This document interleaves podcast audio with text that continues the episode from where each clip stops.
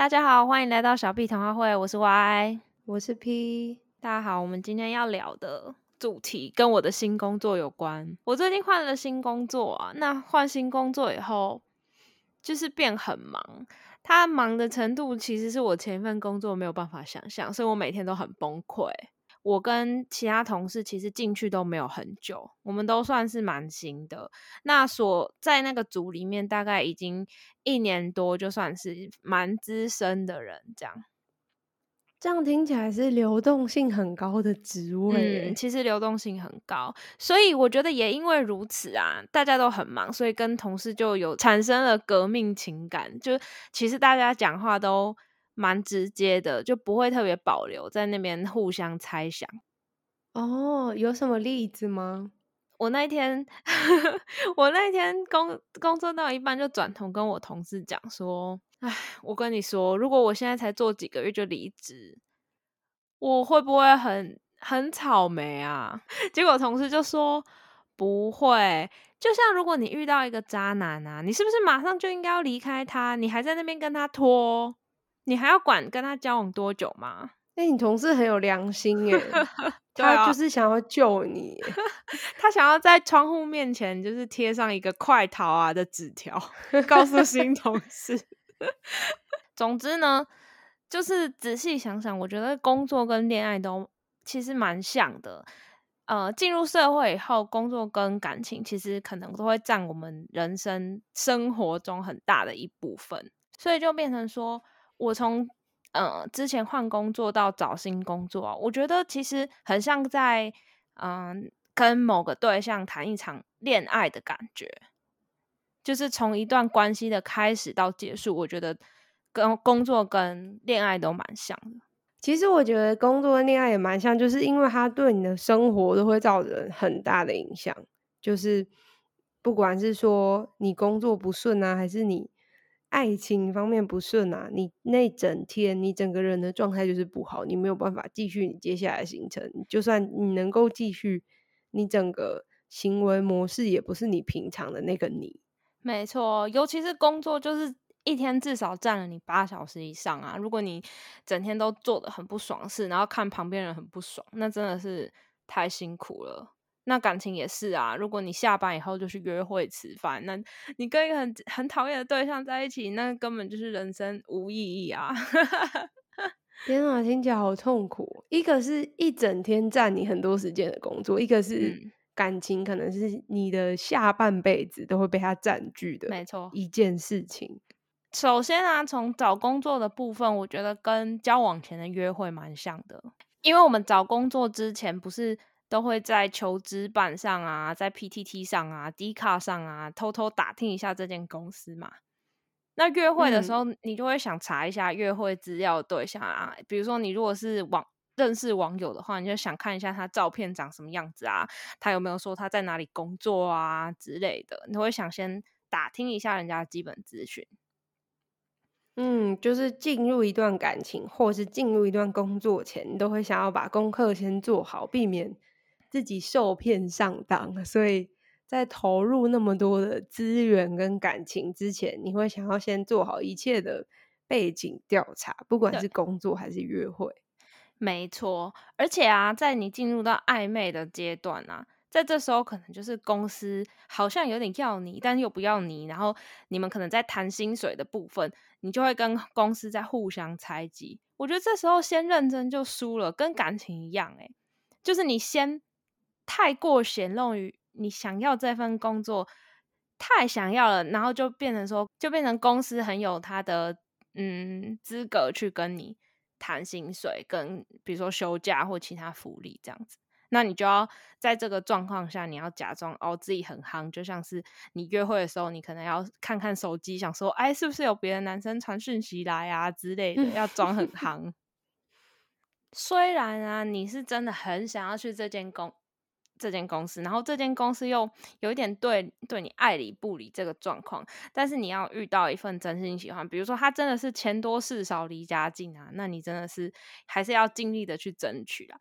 就像是我有一个朋友，他之前也是跟人家谈工作，谈谈谈他就觉得说人家怎么都不回他，他就隔两个礼拜问一次，隔两个礼拜问一次，然后大家都劝他不要再等了，就像是那个对你爱理不理的那个暧昧对象，你朋友是不是都会劝你说，哎，他其实没有那么喜欢你，你放弃吧。没错。那我朋友最后呢，他等了好几个两个礼拜以后啊，那个公司就发来一个信说。你录取了，你猜这时候我朋友是不是跟那个傻女孩一样？他有没有去工作？哎，竟然还会发录取的，我比较震惊。他他应该马上就跑去了吧？没错，是不是就像暧昧对象终于通过了这个考验，然后就你就很开心去跟人家交往，就忘记你朋友曾经跟他跟你说的，他其实没有那么喜欢你，你还是。像飞蛾扑火一样，奋不顾身的投入这段感情。我觉得我们可以观察下去，因为我这个朋友大概工作第一个礼拜而已。啊，好新的例子哦！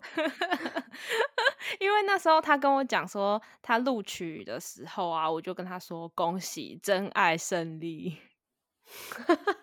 怎么感觉在酸人家？为什么我讲话人家都觉得是酸？我真的很好，你那个恭喜感觉就听起来不太妙。好，我以后会注意我这个恭喜的用语，这样子。嗯，但是我觉得以面试完之后要不要一直去寄信问，我觉得真的是不太好。哎，就是说你可以问个一次两次，但是不要一直照三餐催。嗯，首先你会把自己立于一个很不利的地位，就是别人会觉得说，哦，你哦好像很渴望这份工作，嗯，那我是不是给你的条件可以压低？哦，再来是他也会知道你的底细，他知道你可能就只在等这个工作，我可以随时把你当成备胎，应该是以公司的立场有点这样子。嗯，那如果是感情的话。我是没有遇过这种一直问的啦，但我觉得道理也是非常相似的。我最近听到一首歌，诶叫严爵的《篮板篮板球》啊，什么我愿意当你暂时的男朋友，没错，我对他就是也是类似的心境，他就会说哦，你这两段之间有一个。空白，我可以当你那个暂时的男朋友。就是你，当你把你姿态放成这样的话，就完全不意外。那个影片下面的留言，第一则最热门留言就是说“工具人神曲”。哎，这首歌出来的时候，备胎这个概念其实还没有很红，它算走蛮前面的哦。哦，真的假的？因为我最近才听到，但它好像真的是一首老歌了，蛮久的啊，蛮久的。所以在找完工作，可能你就是等于你顺利进入这段关系之后啊，你在工作中你要注意什么？就像是很多人谈了一段感情，他就会忘记自己是谁，他失去了自己的生活一样，他就全心全意的投入这段感情，然后也忘了说哦，自己也应该要与时与时俱进，然后跟着成长，这样就有点像工作，比如说你。进入了一段稳定的工作，你在这里工作了三年、五年、十年，你就忘了说，其实社会还在变，你外面的人都越学越多东西。那你在同一个地方，你可能好像没有特别需要去学，你也不会进步。那要是今天有一个更好的员工，他出现，他取代你，其实就跟感情一样，你如果自己不好好成长的话。可能外面还有很多诱惑啊，就是有点像是大家常讲的那个原则，鸡蛋不要放在同一个篮子里面。这倒不是说你要去劈腿，或者是工作上是你要同时兼职超多份，而是说你不应该永远假设说这个感情或是这个工作会永远的存在，所以我就会一直把我所有的身家都压在这上面。你还是要保留一点点的弹性，或者是。你还是同时要去经营自己，让自己就算没有了这个工作或是感情，都可以继续的在你接下来生活中有不同的发展，而不是说哦，我觉得这个东西永远不会倒，所以我就只专注在这个部分。对啊，我觉得刚刚提到一个概念，就是经营自己真的非常重要。其实悲观一点想啊，我们无论是在工作或者感情，这两个有任何一个有出了一个万一，我们都要继续能保持投入市场的能力，无论是感情的市场，还是工作的市场、就业市场，其实是一样的。哦，我觉得继续投入市场的能力，这个真的是很很棒的说法哎。我记得我以前有一个大学同学，他就是大一一进来的时候就跟另外一个戏场男生在一起，所以他们就是一个班，应该算系队。嗯，然后他们四年来就形影不离，但是就完全没有参与戏上的活动，所以跟戏上的人完全不熟。那包括说戏上会有一些不管是什么某某之夜啊、某某活动啊，他们都没有参加。所以变成说，他们在大学的人脉是很蛮稀少的，只有彼此。结果他们在毕业没多久之后就分手了。如果是我是他们的话，我可能会觉得非常的可惜，因为你在其他领域等于说都是空白的，因为他们就非常仰赖他们这段感情所带来的，不管是人脉啊，还是。相处之间的回忆，就等于说那段的回忆，嗯，就只有他们两个。当然，那个回忆还是在，可是到头过来，你回来看，你会觉得，哎，会不会我会想要再经营，同时经营别的领域，不要单纯只仰赖我们两个之间的感情。这是如果是我啦，也许人家当事人觉得还好。对啊，我记得回溯到很久以前，就在升大学的时候。一开始不是会有宿营吗？当时就是一个很适合让大家一上大学就开始谈恋爱的状况。我记得当时的高中学长姐好像有特别叮咛说，不要在一宿营就交男女朋友，这样可能之后会错过非常多，可能就像你刚刚说的什么职业啊，大家一起办活动啊，种种的体验这样子。哦，你们学长姐有做这个提醒就对了。对啊，很先知吧。可是我觉得，就算在宿营先交了也没有关系。可是你不要完全抛弃，这是我的价值观。当然不一定每个人都要这么想。只是，呃，也有我们系上蛮早在一起，可是他们还是一起都有参加系上的活动。嗯，那我就觉得他们都还是同时保留着跟其他各领域的交流。那即使之后发生什么事情，他跟其他人也还是有连接的。所以，无论是正在一段关系之中，或是在一个工作之中啊，你都是要随时记得自己是谁，然后要有有自己的生活，才不会变成一个无趣，然后没有继续成长的人。嗯，就是要继续经营自己啊。就是说，你找到工作，跟你进入一段感情，不是结束，在这个工作中跟感情中，你都要持续的。培养自己有继续投入市场的能力。嗯，接下来啊，可能就要提到一个比较令人伤感的部分，就是想离职跟想分手相似的部分。有时候啊，其实不是工作的好坏，或是对方的好坏，有时候想离职或想分手，可能是因为一些外在的原因。比如说，你的工作地点真的是太远，远到你没有办法控制；或是你的工作很好，但是你的直属老板真的是太难相处了。这就跟对方其实是一个很好的人，但是比如说他的家人非常难相处啊，或是他家里的财务状况真的有就是大到两个人没有办法在未来的努力做出一些改变的时候，这时候可能就是你想离职或想分手的时候了。现在，如果你看到更好的工作，你不是会想去吗？就像是你边工作，然后边滑一零一，就像你是边谈感情边滑交友软体那种感觉，就是随时看到就哎，这个不错，有点心动，然后想去试试看有没有别的机会这样子啊。这个我有点不行，我觉得你一定是有对于现况不满才会去看，除非你是一个非常。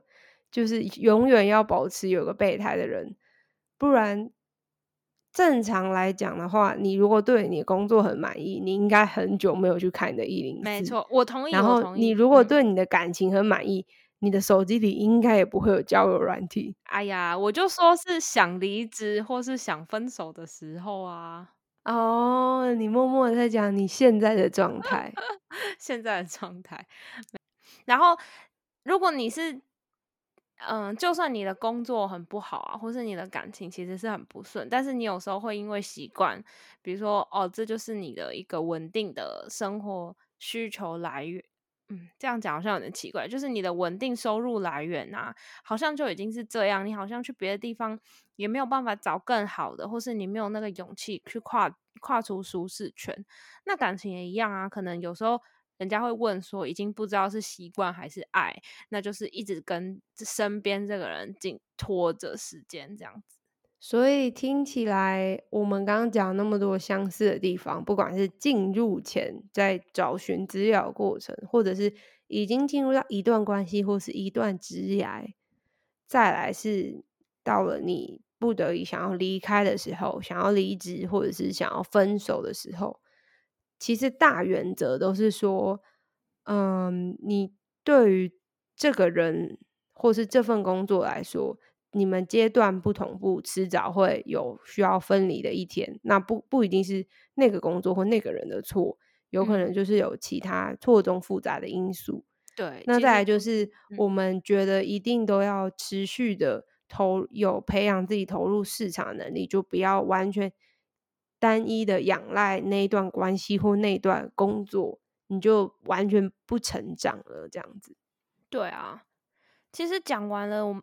恋工作跟感情有多相似啊？我就想说，如果今天我们在工作或者感情上遇到任何问题，我们是不是都可以换位思考，把它带入另外一个情境去去想，会不会问题会比较容易解决？比如说，像一开始工作，就像我同事跟我说的，你不要想工作多短多长，因为工作就是不适合你啊，就像你遇到渣男一样。不要为他浪费青春，你就是该断就马上换工作，这样子。这个真的蛮重要的。以前大家都会在学生时期都会被灌输一个观念，说什么，嗯，就算工作不好，也要做个一年或是多久再走，不要显得你很像草莓族，好像你每个履历都很短。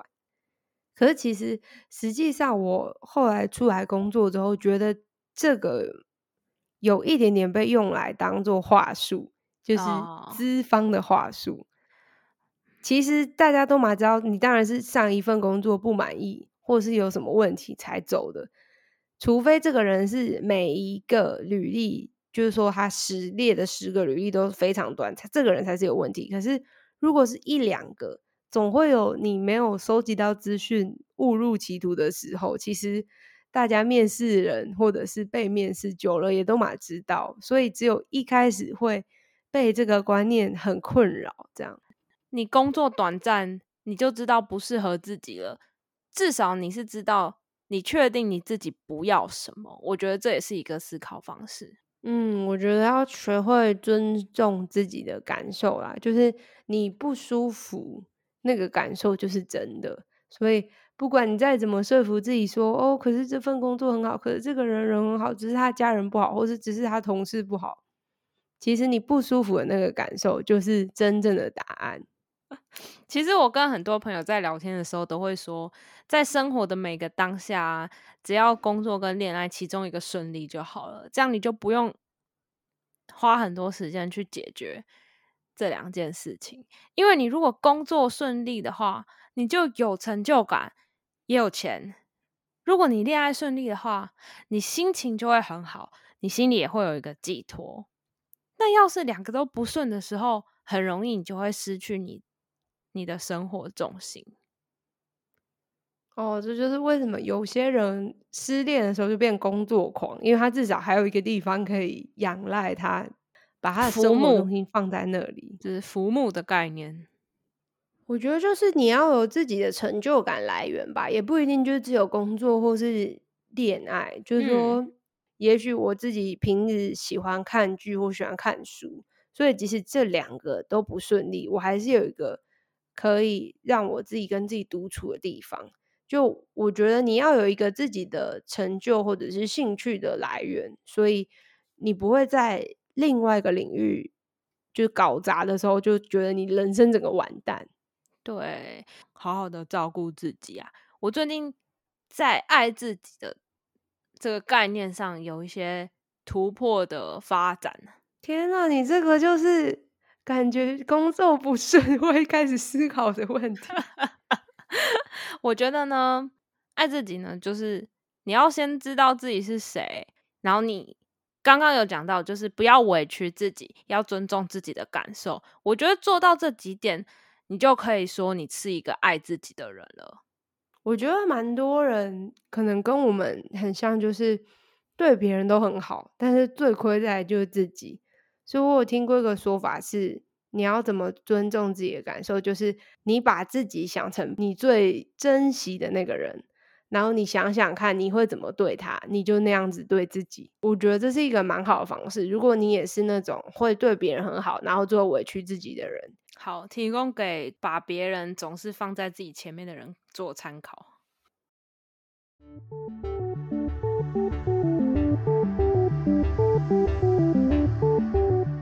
那最近讲到我的生活的话，有一点不一样，就是最近开始会陆陆续续听到周围的人有去打疫苗的这件消息。嗯，因为美国的话，目前是有三个牌子，然后两种方式，一种方式是要打两剂，也就是说你第一剂打完之后要休息个几周，然后再回来打第二剂，同一个牌子。那再来第二种的方式是你只要打一剂。但是相对来讲，副作用就会比较大。那我目前身边的人，三个牌子都有打过。比方说 Johnson and Johnson 的，就是我昨天听到有个同事，他打了之后，他觉得非常非常不舒服，他整天都在发低烧，然后肌肉酸痛，然后精神不振。所以我现在也是非常的犹豫，到底要不要赶快去打？你们现在打的依据是什么？所有人都可以直接去打，是不是？州政府是会有一个 guidance，就是说他会说优先顺序是第一个是包括第一线医护人员等等的，然后第二个可能才是六十五岁以上老人，然后有疾病或什么的。那个 guidance 常常在变啦，我不确定现在是不是还是这样。不，以你同事的。状况都可以去打了，那就代表其实疫苗是非常充足诶。因为你同事我推定是个年轻力壮的年轻人或中年人。嗯，你讲到一个重点，这个是我觉得美国现在已经完全不知道在干嘛的一个部分。就是虽然我刚刚讲说有那个 guidance，可是其实他们的问题出在他们的存货管理。就是说呢，他们疫苗其实并没有缺货，都在。可是，在安排上面非常的不确实，因为他们没有强制力说哦，你登记了你就一定要来打，所以变成说很多人登记说我这个时段要来打，或是我今天要来打，结果最后没有来打。可是那个疫苗他也不能说我再冰回去，那个疫苗其实他拿出来就是那一天要打完哦，所以变成说很多疫苗其实在那边，但却没有人来打。那像我们这种原本想打的，我们并不知道这个讯息，因为我们就是想说，啊，我们年轻力壮，我们是排在第三、第四的嘛，所以反而有这个落差，我觉得是蛮可惜的。就是他们的存货管理是不透明的，不像台湾有那个以前那个口罩的地图，对不对？嗯，对。有及更新说这一件还有没有？对啊。那如果有，你就赶快去。哇，所以你们现在去选，还可以选自己想要打怎样哪一个牌子的疫苗？不能选牌子，可是它可以保证说，如果你第一次是打某某牌，那你第二次就一定是打那个牌子。当然嘛，你第一季打 Pfizer，你第二季打 Moderna 就很怪嘛。所以它可以保证的只有你一二季会是同一个牌子，但你是不能选的。哦，所以目前美国打的跟台湾的刚到的 A Z 牛津疫苗是不一样的牌子。目前听到没有听到 A Z 疫苗，至少在我们州啦，A Z 疫疫苗是没有听到，只有听到美国本土的 Pfizer、Moderna 这两个都是要打两剂的。嗯，再来是最近热腾腾的刚通过，然后也马上有人打到的 Johnson Johnson，这是一剂的。你同事觉得打了很不舒服的叫声音，副作用很大的。嗯，可是其实两剂的也不是没有副作用，两剂的我自己听人家说是第一季的时候，你都会觉得哎、其实还好，就是啊好像没有什么反应，只是觉得哎、打的地方酸酸的。可是第二季的时候，副作用会比较大一点。然后我有听说是这完全没有科学根据，就是我身边几个样本，嗯，就是亚洲人对于第二季的反应都特别的大，比白人、黑人来相对来说。真的哦，昨天看到我同事，因为跟他试训嘛，这样看他打 Johnson Johnson 之后那个疲态，我其实有点害怕，因为他平常是一个 非常 energetic 的人，所以我第一次看到他这么没精神。哇哦！我觉得以前啊、从小到大不是固定的会注射很多疫苗嘛？就从最小嗯婴儿开始啊。其实我我个人对于曾经打过的疫苗的反应，好像都没有什么特别的感觉欸。但是有些人就是像注射一些流感疫苗，他就会发一整天的低烧，可能这种真的是每个人不一样的反应。或者是你单纯就忘了，你小时候有那个反应，嗯，但你已经忘记，或者哦是你当时不知道这个是不舒服，啊，也有可能。就你就哭一哭就过了。对啊，那你有计计划要去打了吗？我目前以我刚刚说的那个官方的指南，我是不能打的啊。所以，因为我是不是在，因为我太年轻，然后我也不是有任何什么病症的人，嗯所以以理论上是不行。但是如果以我的同事朋友讲的话，其实你就是傍晚去药局问一下，他们有时候都有那种 no show 的人，剩下的疫苗、就是也许可以打排现场的概念。对，没有错。所以不知道咯，有可能会打到，有可能不会打到。那打完的人呢？他们是打完以后就会觉得自己吃了无敌星星，然后就出来玩吗？他们没有打之前也觉得自己吃了无敌星星。现在美国其实我觉得大家基本上都还蛮爱聚会的你，觉得已经恢复正常了吗？跟之前比？嗯，还是有一点点的不一样。可是你在街上已经可以看到，比方说餐厅的户外用餐区都已经开始都有人了。嗯它室内用餐的，就是 dine in 的，可能还没有开放。可是户外那种坐着的那种展棚子的那种开放式的，基本上都已经开了。那你会觉得有点担心吗？我自己到现在都还不敢去餐厅内用，但是我会去餐厅外带，所以我觉得还是有一点点回更接近以前的生活样态。就我更早之前，我是连外带我都不敢去做的，但是总是生活 总是要过下去，哦所以有越来越接近原本那个开放的过程。不过还是没有完全的跟可能前年的此时此刻一模一样这样子。哦，原来是这样子。嗯，那你要不要分享一下你最近的生活有什么发生什么不一样的变化？之前有跟 P 提到说我要去买一本笔记本来写子弹笔记。那当时我嗯说完了以后、p 就很怀疑的问我说：“你确定买笔记本是第一个正确的 步骤吗？” 因为其实子弹笔记它是一个笔记的方式，它不是说我买一本笔记，它叫做子弹笔记。没错，它能够解决的问题呢，就是说你整天会有一些忽然想到的事情啊，那你就可以随手先把它写在笔记上，然后你就不用再一直费心神去用你的头脑去记，说你还有什么事情没有做。我觉得这是对我生活最有帮助的事情的方式啦。嗯，所以你后来就是你买的那本新笔记，对你的生活有很大的影响吗？你说的好，我买的笔记，我后来写一个礼拜，我就没有用。我现在主要就是用在我工作上。那我工作就是拿一张废纸，然后比如说一张 A 四的纸，我大概折成三份，就是可以写我三天份的子弹笔记这样子。哇，直接用废纸。嗯，我现在都是前一天要下班之前，就把我今天还没有做完的工作，或是明天预计的工作，这样开始写写写写写，写完以后才下班。这样，那我隔天一来就会看到，比如说前三个就是最重要的，那后续就是一些比较行政上的事情。这样，我就觉得还蛮清楚的。另外还有一点比较特别，就是它有个概念是在你每次抄写的过程中，因为它是坚持要呃，基本上是要你手写啦。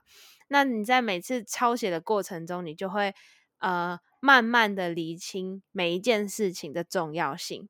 可能你就会觉得有一件事情怎么写这么久都没有做完，它明明就是一件小事，然后你就会很想要省掉明天再抄一次功夫，在今天就努力一点把它做完。哦，所以真的有推动你这个防止拖延的行为。哎，可是你用废纸的话，你要怎么追踪啊？因为子弹笔记它很大一部分是它会收集各种资讯，不管是你自己的杂笔记啊，然后你的日日记啊、周记、月记，然后最后你要把它们都编码，变成一个有点像索引，你才能去找到某一天你记得某个东西。可如果你用废纸的话，你有办法再追踪回最前面吗？我目前呢，我废纸是都有留下来，就是用完了我就把它折起来收起来这样。但是呢，我目前应用上还没有应用到月或是半年或是一年，我都是以一周或是一天为主这样。我觉得很够用了，目前每天都有好多事情，就是也不需 要回去查阅，那这样应该还好。对啊，主要就是以防在各个时间接受到老板的突袭，想说，哎，什么事情竟然还没有做？我上礼拜忘记了。我觉得可以大大的降低这个状况发生。嗯，那这样听起来不错，感觉子弹笔记有更加的组织你的工作代办事项。嗯，没错。那你的子弹笔记大概都怎么写？我的话，我还是用一本实际上的笔记啦，因为我的。工作上，我比较需要，我不能只看这周，我可能三周前的东西，我偶尔就要回去追踪，所以我还是需要一本是钉在一起的笔记。那我自己的话，就是会编页嘛，所以说就可以像我刚刚发挥我刚刚讲的那种相互参照。比方说，今天我要做某件事情，但我想到很久以前曾经写了一个手写的笔记，在某一页，我就可以。参照回原本的那一页，就是你会在呃，不管是代办事项什么，你会在后面写一些你当时的想法啊，或是你当时想到的事情，这样子。对，有时候只是一些速记啦，因为有时候你一时听到一个东西，不知道写在哪，就直接手抓着这本笔记本就直接写，那它也不是一个有日期，比方说。Deadline 的东西，所以它就只是一个杂记。那到时候某一天突然要回来看的时候，这个页码就会需要，因为你不可能知道它是在三月五号的某一天，你只会记得说，哦，这个杂记是我记在某一页里面，我随时可以回来看的。哦，嗯，好，因为我在网络上看到很多 YouTuber 就都介绍他们的子弹笔记啊。我看到真的是非常精美诶，但是我觉得就每个人有适合自己的方式，像我就是希望赶快把这些代办事项一项一项划掉就好了，这样子。对啊，其实我觉得，for 一般人啊，就是说你的美术没有特别好，然后你时间也没有特别多的话，我其实当时在看子安笔记的时候，看到很多影片，那种画的跟手账一样，然后用纸胶带，然后。用色铅笔把整个笔记画的超漂亮那种，我其实都觉得反而花我更多时间，而且我我我个人认为那个也不是子弹笔记的原意，因为子弹笔记应该只是一个记录的方式，而不是你把整个笔记用的很漂亮，用的很花俏。当然，如果如果你觉得那样可以让你更想记事，也不是坏事，但是至少对于我这种想要一个新的笔记方式，就是想要省时间的人来讲，那个方式那种精美的方式是完全行不通的。嗯，没错，我也是简洁派加一，太棒了。那我们今天就到这喽，谢谢大家的收听，我是 Y，我是 P，拜拜。